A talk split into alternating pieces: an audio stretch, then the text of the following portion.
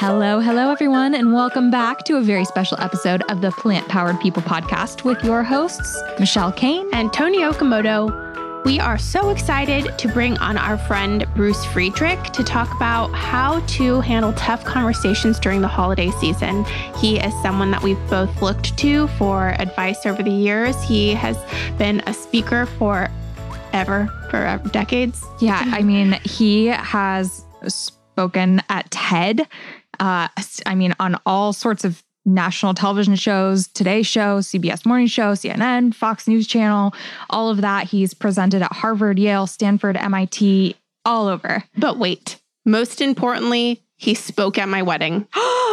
oh he read a passage at my wedding. So, more important than all of those, and what establishes his credibility is that he spoke at my wedding and did a beautiful job, of course. Um, so, yes, he is someone who has such wisdom. He carries a lot of advice for communicating positively and effectively. And so, we thought he'd be the perfect person to bring on before the holidays. The holidays can be tough. yeah, it can be emotional and overwhelming, and you feel like you need to answer every single question right because the pressure is on to promote the plant based lifestyle. And so we wanted to prepare you to let you know that you don't have to feel all of that pressure that you put on yourself and to enjoy time with your family. And so we hope this episode is super helpful. Yep. For anyone who's feeling a little anxiety around the holidays, we hope this helps erase it. And this episode is dedicated to you.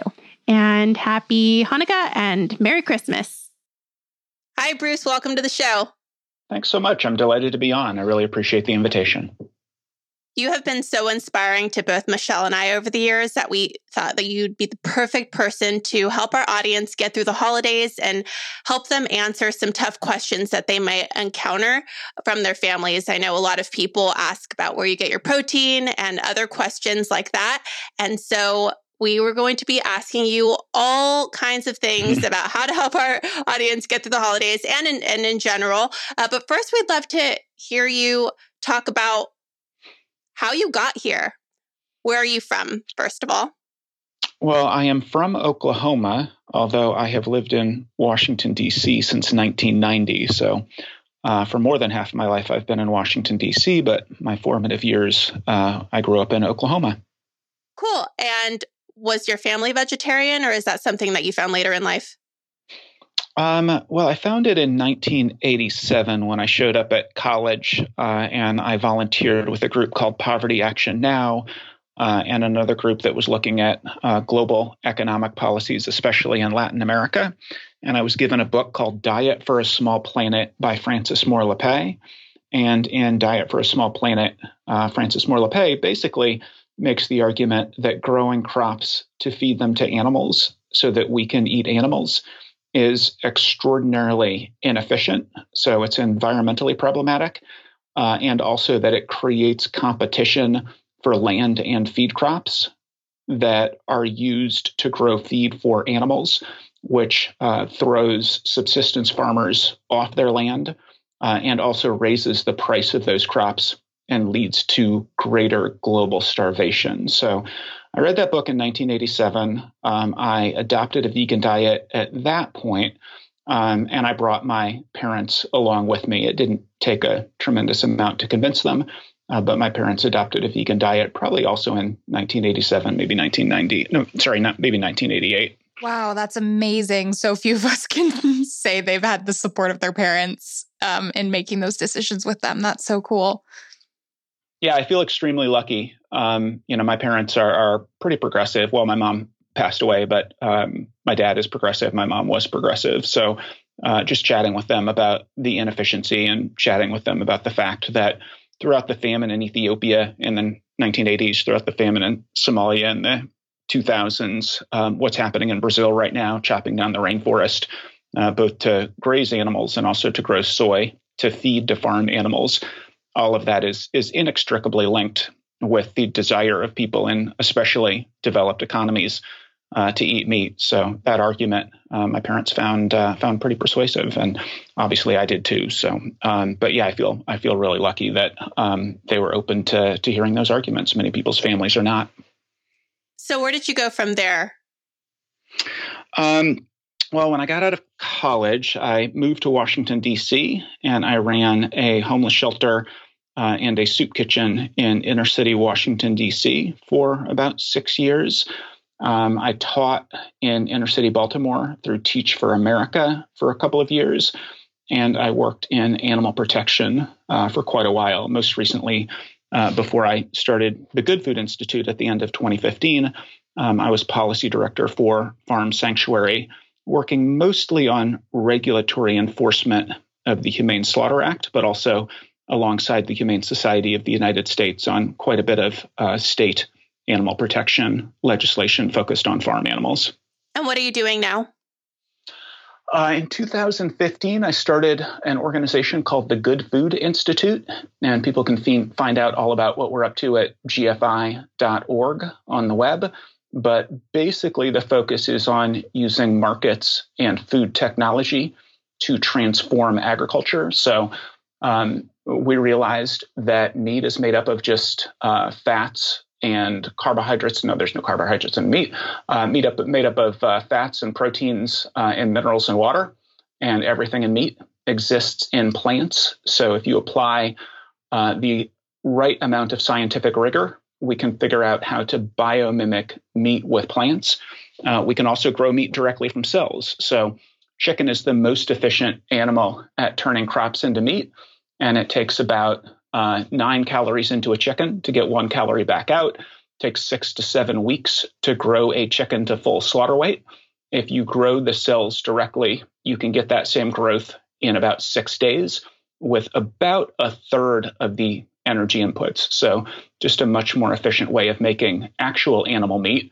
Um, and even more efficient than that, one to one conversion is let's take crops and uh, figure out how we turn those crops into plant based meat. So, GFI is, is basically focused on that. And we have teams focused on policy, corporate engagement, and science and technology. That's amazing. Everything you're doing is going to one day, hopefully soon, just remove all of this struggle of everyone having to eat differently because you can make the same foods that people are used to eating actually ethical and sustainable and all of those things, which is incredible.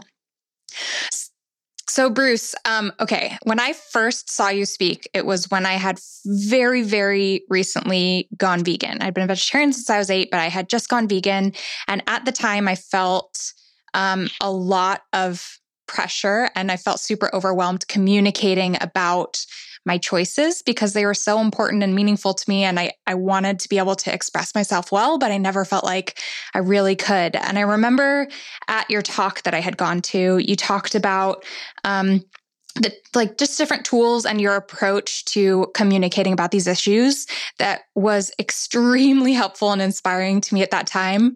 And so that's really what I am super eager to dig into in this podcast episode is kind of your advice on communicating positively and having um yeah so creating situations where instead of walking away you feel disheartened and like frustrated and both sides do that we can walk away feeling really good from every angle Great. Yeah. No, I'm I'm excited to have that conversation. That's uh, that's a talk uh, that I've been giving for for quite a while, and I think a lot of a lot of the uh, recommendations are counterintuitive, and you can justify certainly um, even beyond rationalization. Like you can actually make a strong argument uh, for behaving in, in ways that are counterproductive. But if you are um, the animal in the battery cage or the animal in the slaughterhouse, you really want the people who are advocating on your behalf uh, to do it in the strongest way possible, in the way that's going to have maximum likelihood of positive impact. And so we need to be uh, studying what the science says about persuasion. So um, there are books like uh, Influence by an Arizona State professor, um, Robert Cialdini, I think his name is. Uh, books like How to Win Friends and Influence People by Stephen. Oh, I'm sorry, that's by um, Dale Carnegie. Books like The Seven Habits of Highly Effective People uh, by Stephen Covey. Uh, these books, I think, are probably read by very close to 100% of people in sales and marketing. Um, and one challenge is to, to take the lessons from these books and to apply them to our interactions in the world um, so that we can be maximally effective on, on behalf of um, really helping people to see things from a vantage that is pretty different from the overall way that society looks at things like uh, meat consumption. Yeah, those are such great resources. I've read most of them, but we will definitely include all of those books in our show notes. If anyone's interested, we'll link to them all there. Um, and what I really love and what I learned from first meeting you more than a decade ago um, was that I had felt at that time that you're either a natural born speaker and communicator, um, and that that just comes naturally, and you can move audiences and just make a big impact through communication or you just don't have that inside of you. And I remember you sharing how you very much didn't feel like you were a natural born communicator and you studied it and read up on it. And I think you had said you had done Toastmasters, which later inspired me to do Toastmasters. And that through just like dedicating yourself to the craft of communication, you were able to become what is now uh, just like one of the greatest communicators out there today. Um, so, can you talk a little bit about that, like your experience over the years and how that evolved? Well, I'll start by saying that is super nice of you, um, and I think uh, not well deserved, but super kind. Um, and then I will also just point out there are two different sorts of communication, and it's interesting the degree to which um, people can be particularly good in one area and less good in the other area, or vice versa. Um, they both profit from studying um, how to be maximally effective. And then one is what you just nodded at the idea of speaking in front of an audience.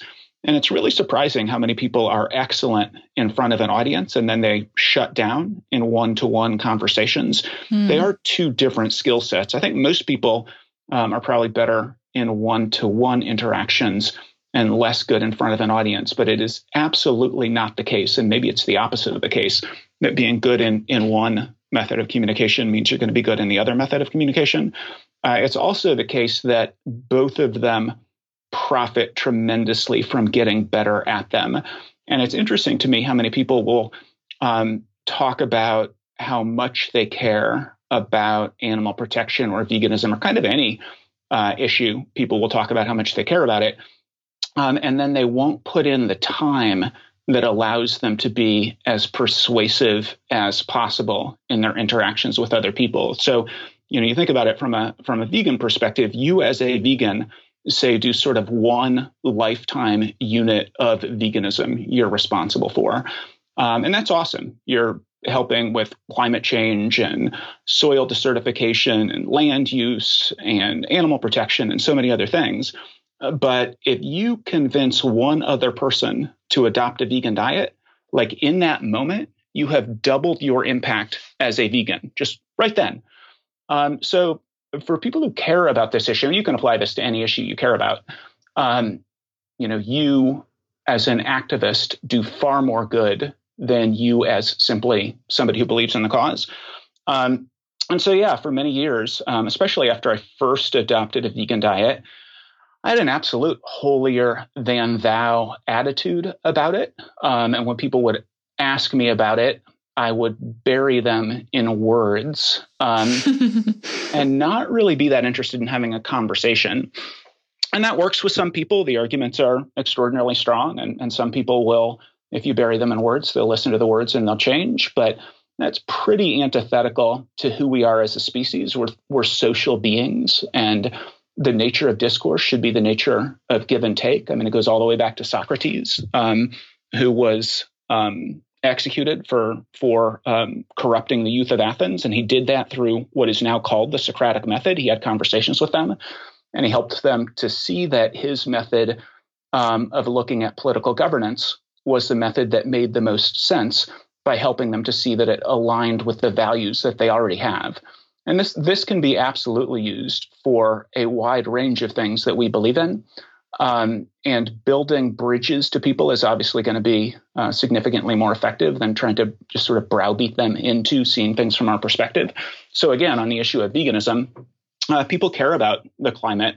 Uh, they care about global health. They care about animals. So um, getting people talking about why they care about those things and then helping them to see how uh, they might want to align their daily actions with those values by making different choices at the lunch and dinner tables is going to be a lot more effective, I think, than just telling them everything that we know about uh, animal cruelty or the adverse impact of factory farming on the climate uh, or whatever else.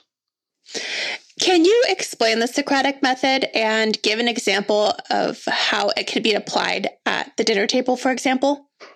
Um, sure. So somebody says to you, "Why are you vegan?" Um, which is you know, sort of an, an, interesting question for people who are vegan. Like the implications of that are, um, why are you not eating animals? And it probably makes a little bit more sense to ask why somebody would eat animals, except that it's just so um, obviously societally accepted as the thing that one does. Uh, but it used to be somebody would say, um, Why are you vegan? And I would proceed to rant. I would say, you know, I, I don't. Uh, it works very well in an audience. I'm not sure it works very well in a podcast, but it's um, you know it, it's uh, maybe I would say thank you so much for asking, but it would be something like, oh my goodness, it's so inefficient to cycle crops through animals. Chicken is the most efficient animal at turning crops into meat. And yes, it takes nine calories into a chicken to one, get one calorie back out. the animal's manure use all kinds of nitrous oxide as it's decomposing, and it contributes to methane. It contributes to carbon dioxide, starving the global global poor. And have you seen these factory farms? And have you seen these slaughterhouses? They're literally, you know, and off I would go, um, not really taking into account the idea that the person asked me a question to initiate a dialogue, not to initiate a, a, a rant monologue. Um, the Socratic method um, goes a lot more that like this. The person says, um, "Why are you uh, a vegan or why are you a vegetarian or why are you not eating the turkey? Um, and instead of just immediately ranting saying oh thank you know thank you very much for asking um, are you a vegetarian? Are you a vegan? And generally speaking most people who ask um, will say no. Um, and then you say something like well you know have you have you heard about um, why some people might be? Do you do you understand um, what happens to animals on farms and in slaughterhouses? And generally the person will say you know, no, or they'll say, gosh, I don't want to hear about it, or, you know, they'll say whatever they're going to say. Um, and then as much as possible, um, not having more than a few sentences at a time from you uh, before you then say something like, does that make sense? Or have you thought about that? Or has that occurred to you? Or what do you think about that? Um, and this is, uh, I mean, I, the number of times I have seen vegetarians and vegans engage with people, and the number of times their method of engagement has been rant monologue. Um, it's just overwhelmingly the way that we engage because we care about this, um, and it's it's similar to Democrats and Republicans. It's similar to um, both pro and anti-abortion. It's similar to just issues that people care about. They tend to want to spew their truth onto other people rather than granting that other people are good people um, who don't understand the issues yet.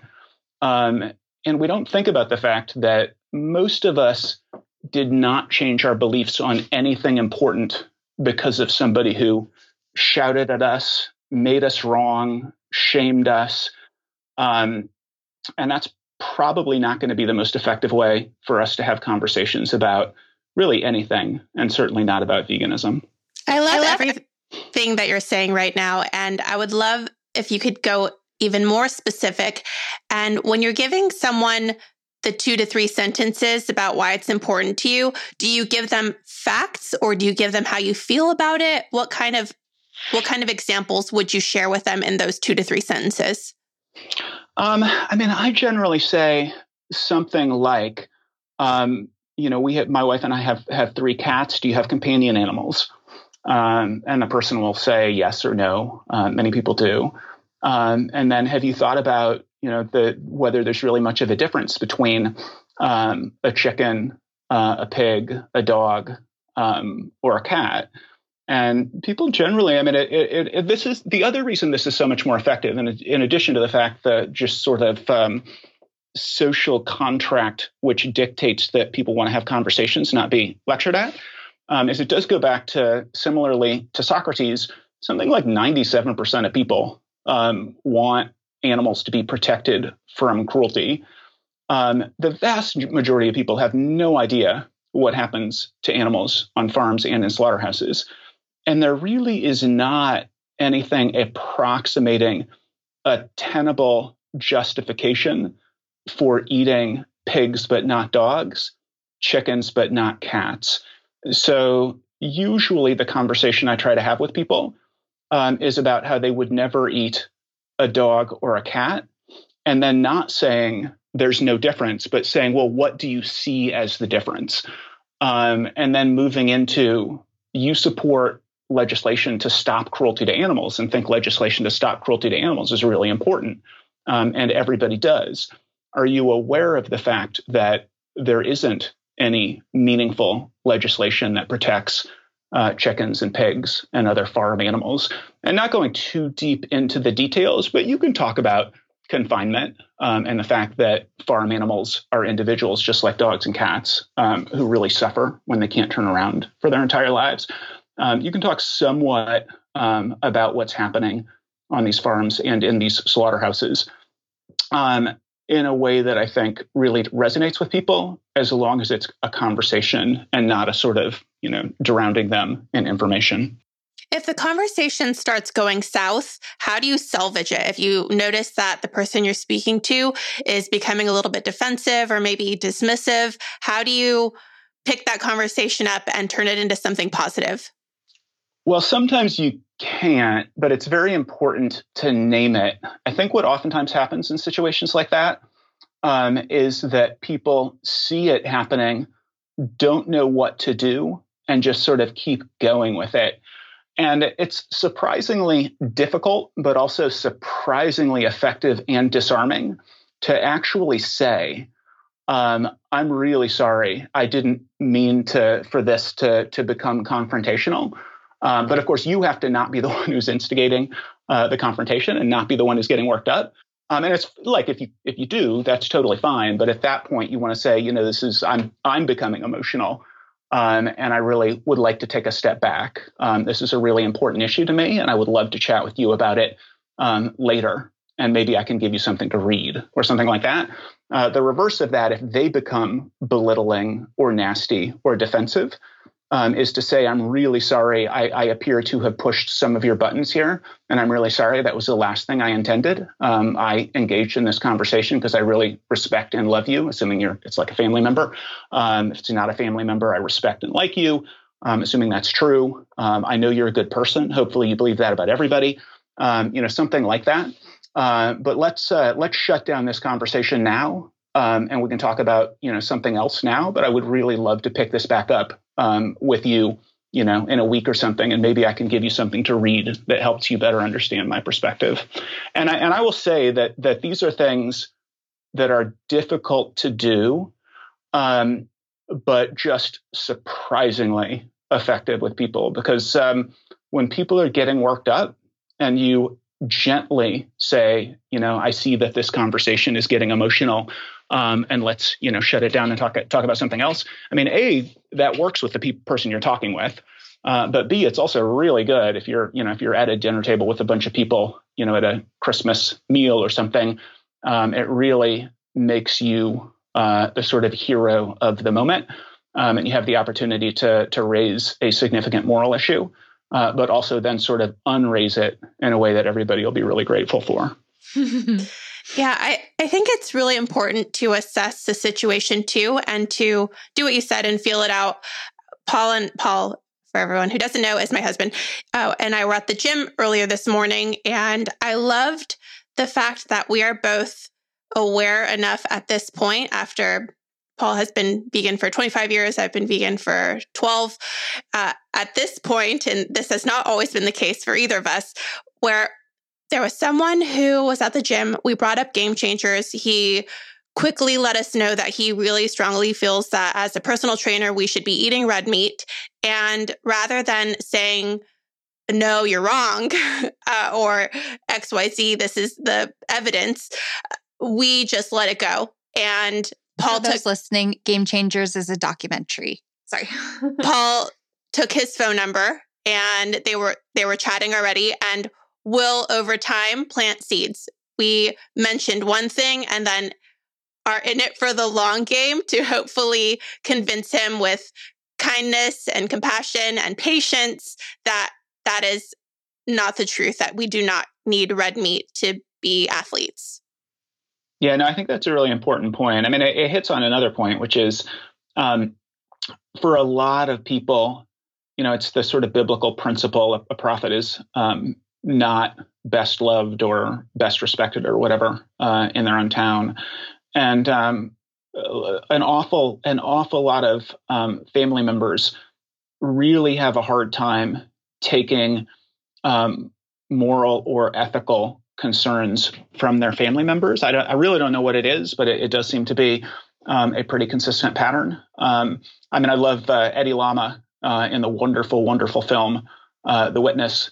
Uh, is just hilarious on this point. Um, Eddie Lama is a, a, New York City contractor, and um, he has this hilarious line where he's like talking about trying to talk to his family um, about veganism, and they're like, "Eddie, you're a criminal. We're not going to take uh, we're not going to take uh, ethical uh, lessons from you."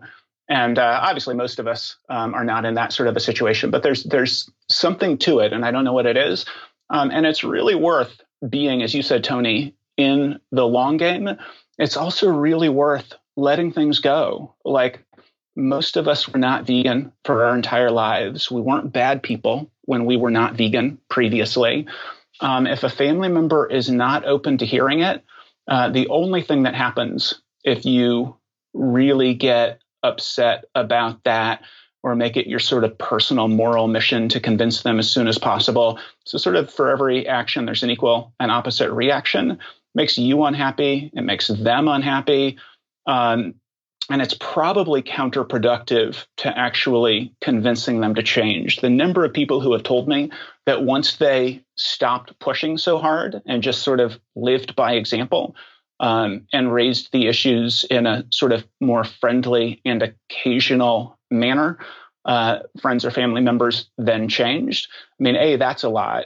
Uh, but B, if they don't change, it's just, you know, it's really, however much it might feel like the end of the world, it's not the end of the world. And both you and they and your relationship will be better off um, if you apply your energies, you know, toward other people. You just explained someone who feels really extremely passionate about these issues, how do you, or what advice do you give to them to contain their emotions? Sometimes in this situation, it can become very overwhelming and emotional. How do you calm your nerves in those situations? Well, um, I think mindfulness. Um, you know, I, am just uh, so deeply grateful to Ari Nessel uh, for the degree to which he is bringing mindfulness uh, to the animal protection movement uh, in particular. And at the Good Food Institute, we offer Headspace for free uh, to all staff members. And um, there, I mean, it, seriously, it's like 10 seconds to just breathe in peace and breathe out um, distress works wonders. And then move on to another topic. Like a lot of people are just so um, so upset by what's going on that they cannot have um, a conversation about it without breaking down. If that's you, that's a perfectly reasonable, that's a more rational response to what's going on uh, than not being that way um, and having some self awareness about that and perhaps you know if you want to engage in an email exchange um, assuming you can do that um, in a friendly and loving way that's an option. But another option is just to recognize that you're not going to get everybody and um, redouble your efforts to be um, an effective communicator um, and to effectively advocate for the issue that you care about whether that's you know animals or politics or whatever. Uh, redouble your efforts in other areas that play to your strengths if the one on one communication is not playing to your strengths. So there are lots of things that people can do um, that don't require that you engage in a lot of one on one communication with people. Um, signing up to write letters on behalf of groups that you support is one option. Um, I really like Karen Dawn's DawnWatch and writing letters if you're good at that. Uh, to newspapers and magazines. You get a letter in the New York Times about these issues. You're reaching hundreds of thousands of people. That's extraordinarily powerful um, and um, you know, do, doing what you're good at and not doing what you're you know less good at. I think is going to be uh, is going to be one really important lesson. Gosh, you're saying sharing so much wisdom. I like can't wait to re-listen to this episode myself because I think it is so helpful, even if you've been plant-based or vegan or just communicating for a long, long time. Um, I think it's also interesting. Uh, this is something that you used to do, and I don't know if you do it anymore, but you used to wear a shirt that would say, Ask me why I'm vegetarian. And I used to think, Oh my God, you're so brave. That terrifies me to have like um, but it's this beautiful opportunity to take conversations outside of the really heated family environment where as you're saying i mean you could be butting heads for your entire life and never walk away from that feeling good to open dialogue with strangers in line at the airport or something like that um, if you if you enjoy having these conversations can you talk a little bit about that experience yeah, no, it's the best shirt ever, and I have a, a whole ton of them. Um, and it, it's surprising to me. I do I do always uh, begin that conversation by asking if the person asking the question is a vegetarian or a vegan, um, and they almost never are. Uh, people who are vegetarian or vegan say, "Awesome shirt, I love that," uh, but, but, people who ask um, are not. And two things are critically important. Um, thing one is really practice getting good at having conversations with people um, rather than um, unloading on them.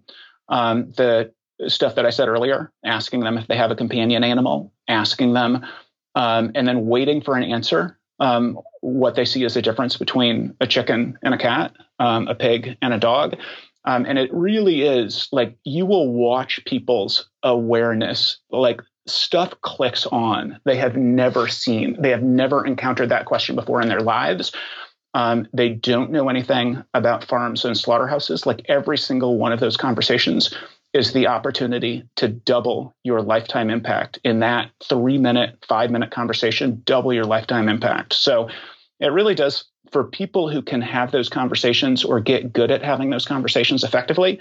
Um, it strikes me as just an incredible, incredible tool um, for effective advocacy. So, thing one is get really good at the Socratic method, uh, get really good at having that conversation. And then thing two is carry literature. Um, gosh, I'm trying. I'm trying to put a percentage on it, but but well over half of people, um, if you have some vegan recipes or um, a vegetarian starter kit from one of the many organizations that has them, or a uh, Why Vegan uh, from the Vegan Outreach, um, very close to yeah, well over half of people will, will take the literature.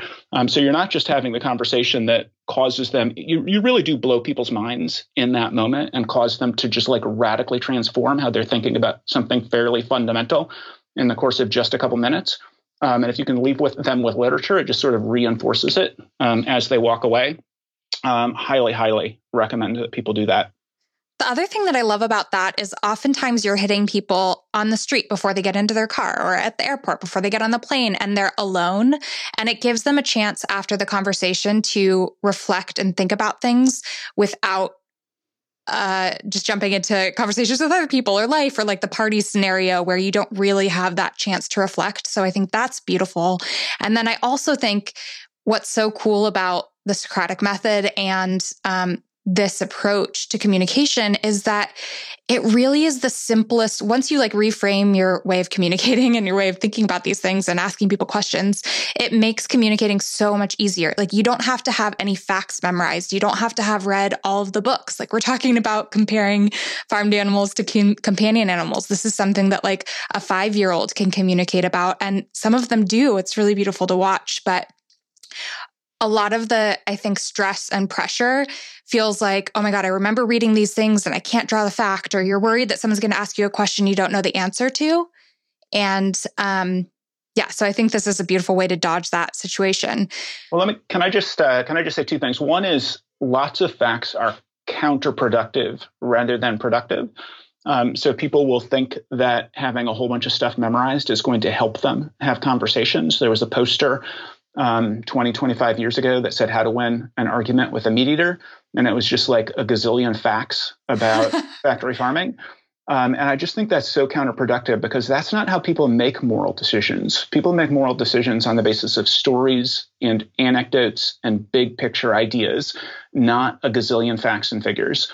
Um, so it's not just it's not just um, not helpful. It's actually counterproductive to have all of that stuff memorized, um, in my opinion. Um, well, it's fine to have it memorized, but it's counterproductive to spew it at people, um, in my opinion.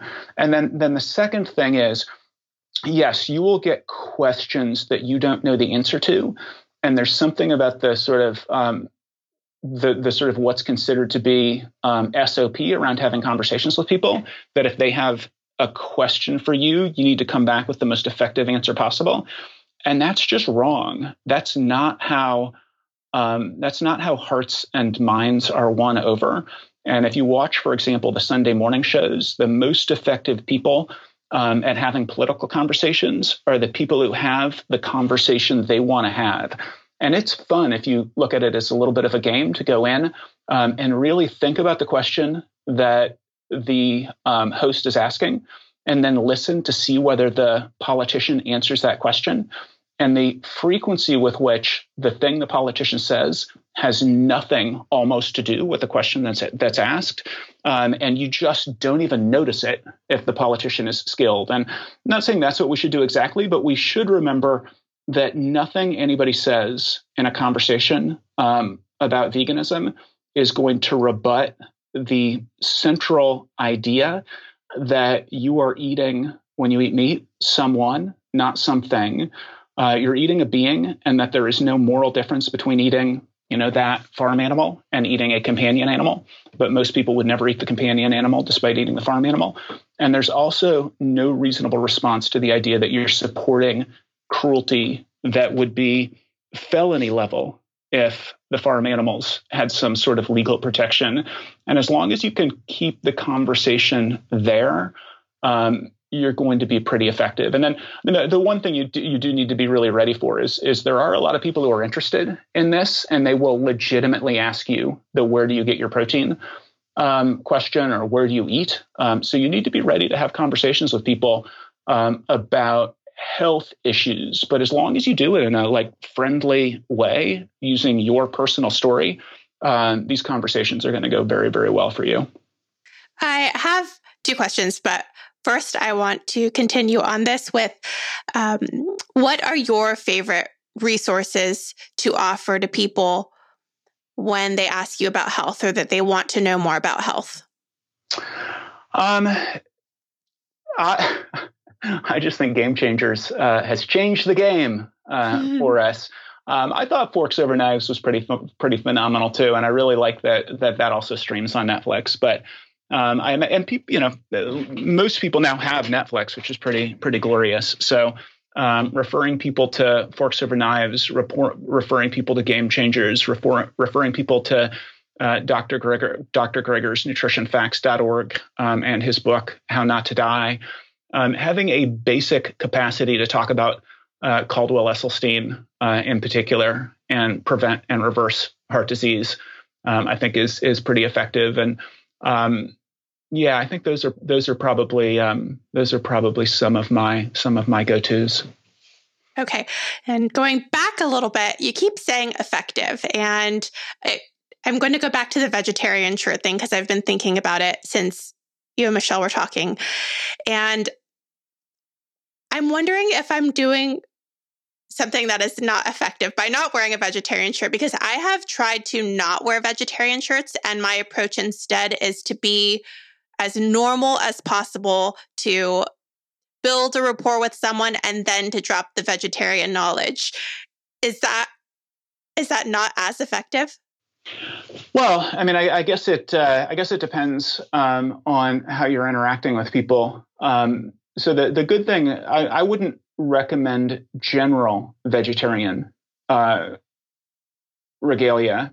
Um, I mean, I you know it's, it's fine, um, but I think probably um, if you're going to get around to having conversations with people in some other way, not having animal rights or vegetarian shirts on is probably more effective than not having them on. Uh, but if you're going about your day and you're wearing some sort of um, vegetarian or uh, vegan, although I do think vegetarian is a lot more effective for what we're trying to do than vegan. Um, you know, if you're wearing something and people see it, that's kind of a mini hit for that concept and, and normalizes it in society in a way that's good. Uh, but the ask me why shirt in particular uh, generates the conversations that allow you uh, to have transformational conversations with people.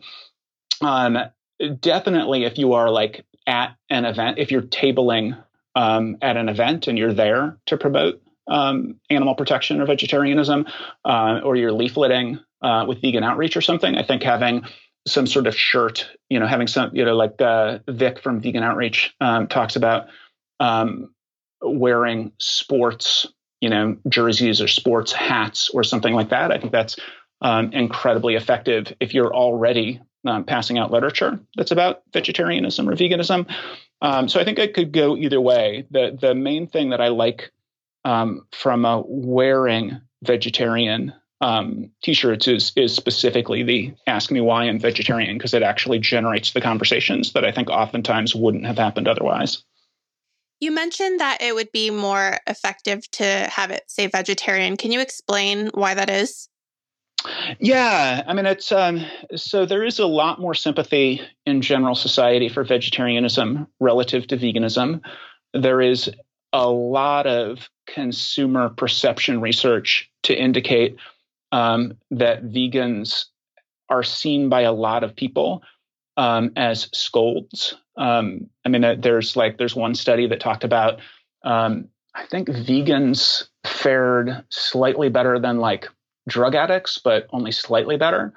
Um, so you're just really trying to you're starting from a negative with vegan oftentimes, um, and your conversations will oftentimes be about creamer in coffee um, or some fairly minuscule ingredient or reading ingredient lists or um, a wide variety of things that make it harder to get quickly um, to what I think is going to be your most effective tactic for conversation, uh, which is that, you know, compare the pig to the dog, the cat to the chicken. Um, instead, you're talking about things that are um, going to be, I think, significantly less impactful. Yeah, that's good. Uh, so I'm going to ask you just a couple questions that people may encounter this holiday season and maybe just in general when they tell people that they're vegan. Uh, and then would you mind answering them for us, please? I'd be delighted. Great. Michelle, do you want to start? Bruce, isn't veganism a bit extreme? What what uh, what Michelle do you think is extreme about it exactly? That's beautiful. I already feel stupid asking the question. Sorry. Wouldn't we be overrun with animals if we stopped eating them? You know, that's a that's a really interesting point, and uh, I've heard that question from a lot of people.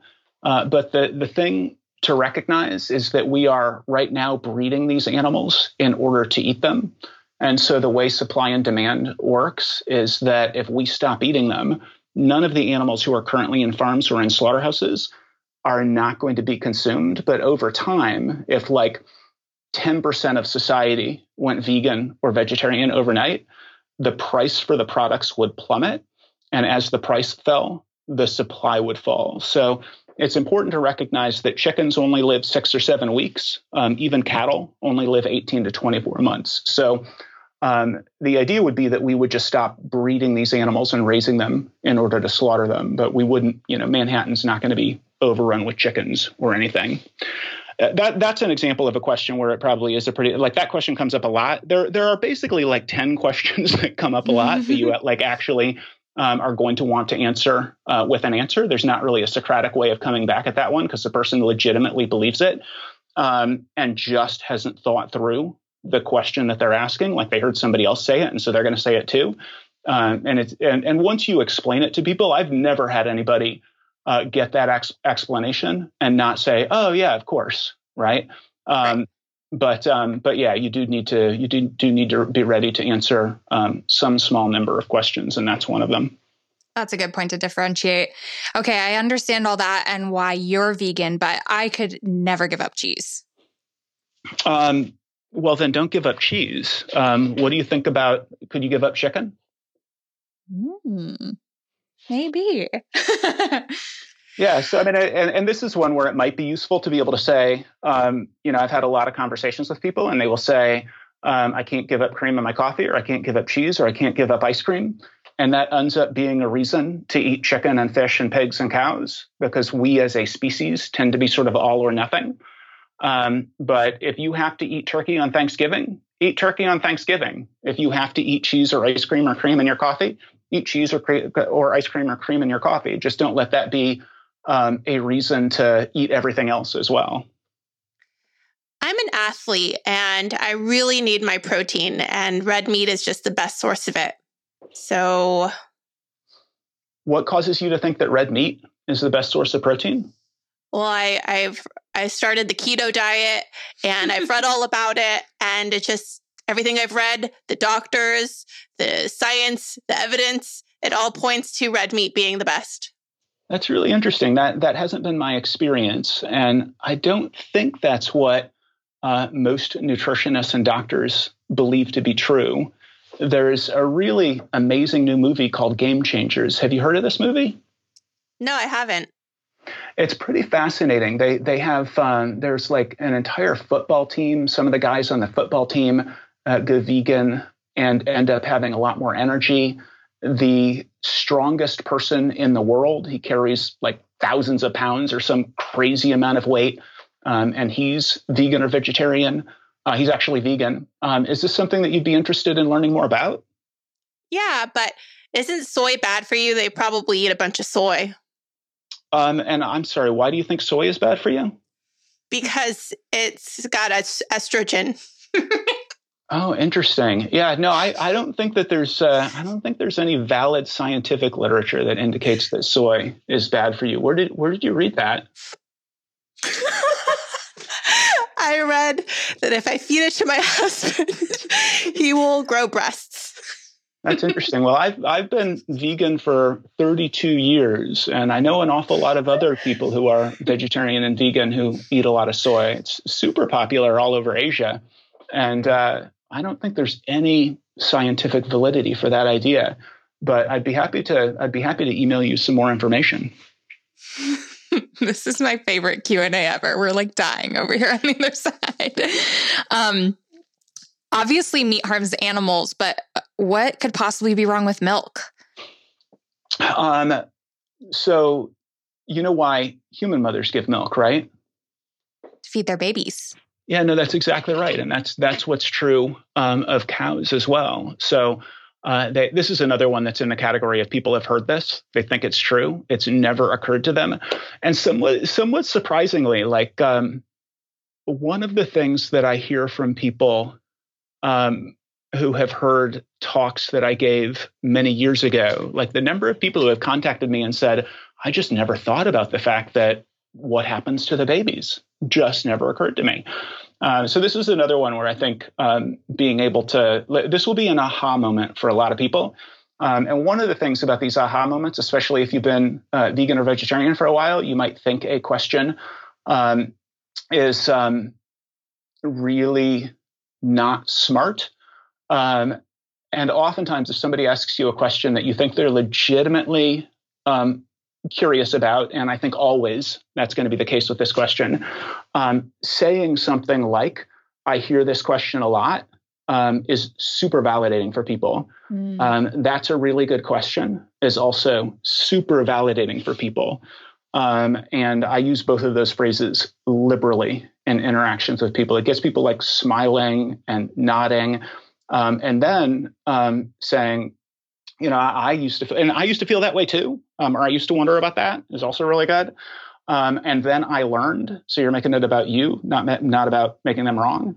Um, and then I learned that the babies of, of mother dairy cows um, are taken away generally within 24 hours and they form really strong strong bonds and this one guy i heard he says that metaphorically there's a hunk of veal in every glass of milk because all of the veal industry, every single one of the roughly million calves who are kept in veal crates, they are 100% the babies of dairy cows. So, in addition to the fact that dairy cows are treated pretty badly and hooked up to machines, they also have their babies taken away immediately, and those babies are treated pretty badly.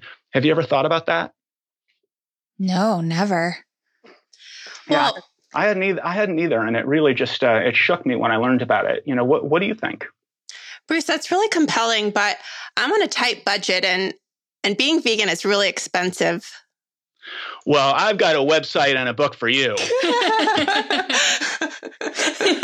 yeah, so I, would say, Tony, you're going to be uh, in a significantly better uh, position to, to talk with people about that. But I, I do think plant based on a budget is a, a phenomenal service. Um, and and also just pointing out to people that areas of the world that are vegetarian not by choice um, are vegetarian not by choice because they are uh, they are vegetarian, but not by choice because uh, legumes uh, and uh, grains are significantly cheaper than meat, which is a product of basic efficiency. It's just significantly less efficient to grow lots of crops to feed them to animals so that we can eat animals. The cheapest thing on every menu, um, other than plant based meat, which is more expensive because of economies of scale, but you go to like any Italian restaurant or any restaurant that has vegetarian options other than plant based meat, and the cheapest thing on the menu is going to be the vegetarian or the vegan option. Um, so, yes, it can be more expensive if you want to eat lots of plant based meat. That's going to change uh, in a few years. That's true now. Uh, but um, beans and grains and fruits and vegetables, that's, uh, that's the cheapest way to eat. Thank this you. Is so, just one where oh. when somebody asks the question, they like, you know, are legitimately looking for an answer. It's not a sort of gotcha question. Yeah. Well, we we loved all of your answers and had a good time listening to them. And we're so grateful that you have come on and shared all of your knowledge with us.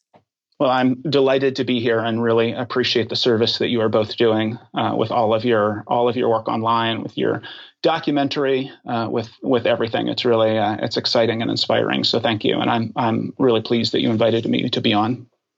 Thank you, Bruce. Um, before we say farewell for now, uh, do you have any final words of advice or encouragement to all of those who are stepping into the holidays, perhaps for the first time as plant based eaters?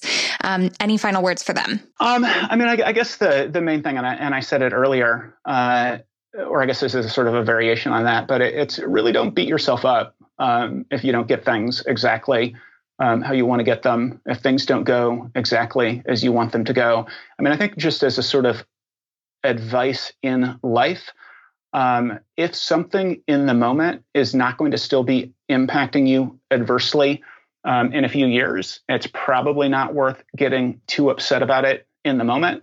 And the vast majority of what we get upset about in the moment isn't even going to be adversely impacting us in a week, let alone a year. So um, be gentle with yourselves um, and do the best you can. And thank you so much for being on the winning side of history. And lastly, where can people find you if they want to know more about what you're doing at the Good Food Institute? Uh, we are online at GFI, Good Food Institute, GFI. Uh, dot .org. All right. Thanks, Bruce. Thanks, Tony. Thanks, Michelle. Thank you. Thank you both very much. All right. Wow. That was an inspiring episode. I'm so, so glad we recorded that. I, I, kind of wish that this had existed 10 years ago or 12 years ago, however long ago I went vegan. Um, hopefully, it was helpful to all of you guys. If you're hungry for more examples of how to respond to the most common questions, I created a whole guide over on World of Vegan. Um, Actually, it's like a whole video series called Veg Answers. Most of them I recorded with Colleen Patrick Goudreau, but some other um, awesome communicators as well. Including and, bruce. including bruce. And so that's just at worldofvegan.com slash veg answers and we'll, we'll include that in the show notes as well. I know i found this to be really helpful. It's nice even if you know the information to be reminded that you don't have to answer every single question you don't have to get into a debate it can be a friendly conversation and you can frame it the way you think will have a positive outcome. And that's not always just dumping all of the information onto mm-hmm. someone. Yeah, so valuable to keep that in our minds always. Well, you guys, the holidays are fast approaching. I personally celebrate Hanukkah, but that also my husband Christmas and Tony's getting all ready to celebrate both as well. Um, we call it Chrismukkah. Chrismukkah. If any of oh you guys watch the OC, I was just gonna say I'm gonna buy Paul one of those uh, Yama Claus. Yama Claus. if anyone watched the show The OC, you may understand that um, reference. But we have both created several different resources to help you guys through other elements of surviving the holidays or thriving through the holidays, making holiday themed recipes and beyond. And we'll include all of that over in the show notes. And you'll find lots of that if you just search Christmas or Hanukkah or whatever at World of Vegan. You'll find worldofvegan.com, you'll find that. And then tons of recipes over at Plant Based on a Budget. Yes. So go to plantbasedonabudget.com for tons and tons of recipes. But also, Michelle and I have uh, an episode from last year called Five Ways to Survive the Holidays. So yes. look into that too. Yep. And we'll include all of that there. Thank you guys so much. If you want to do something special for the holidays for us, the greatest gift in the whole world would be a review over on iTunes. It doesn't cost anything but a few minutes of your time, and it will make us so, so happy. Yes, you can also check us out on Patreon and support us there. And yeah, just drop us a, a line too. We check our emails and I check Instagram. So we love to hear from you. We're wishing you all the happiest, most special, memory filled, compassionate, kind, wonderful holiday season. And until the next episode, we'll see you later. Bye.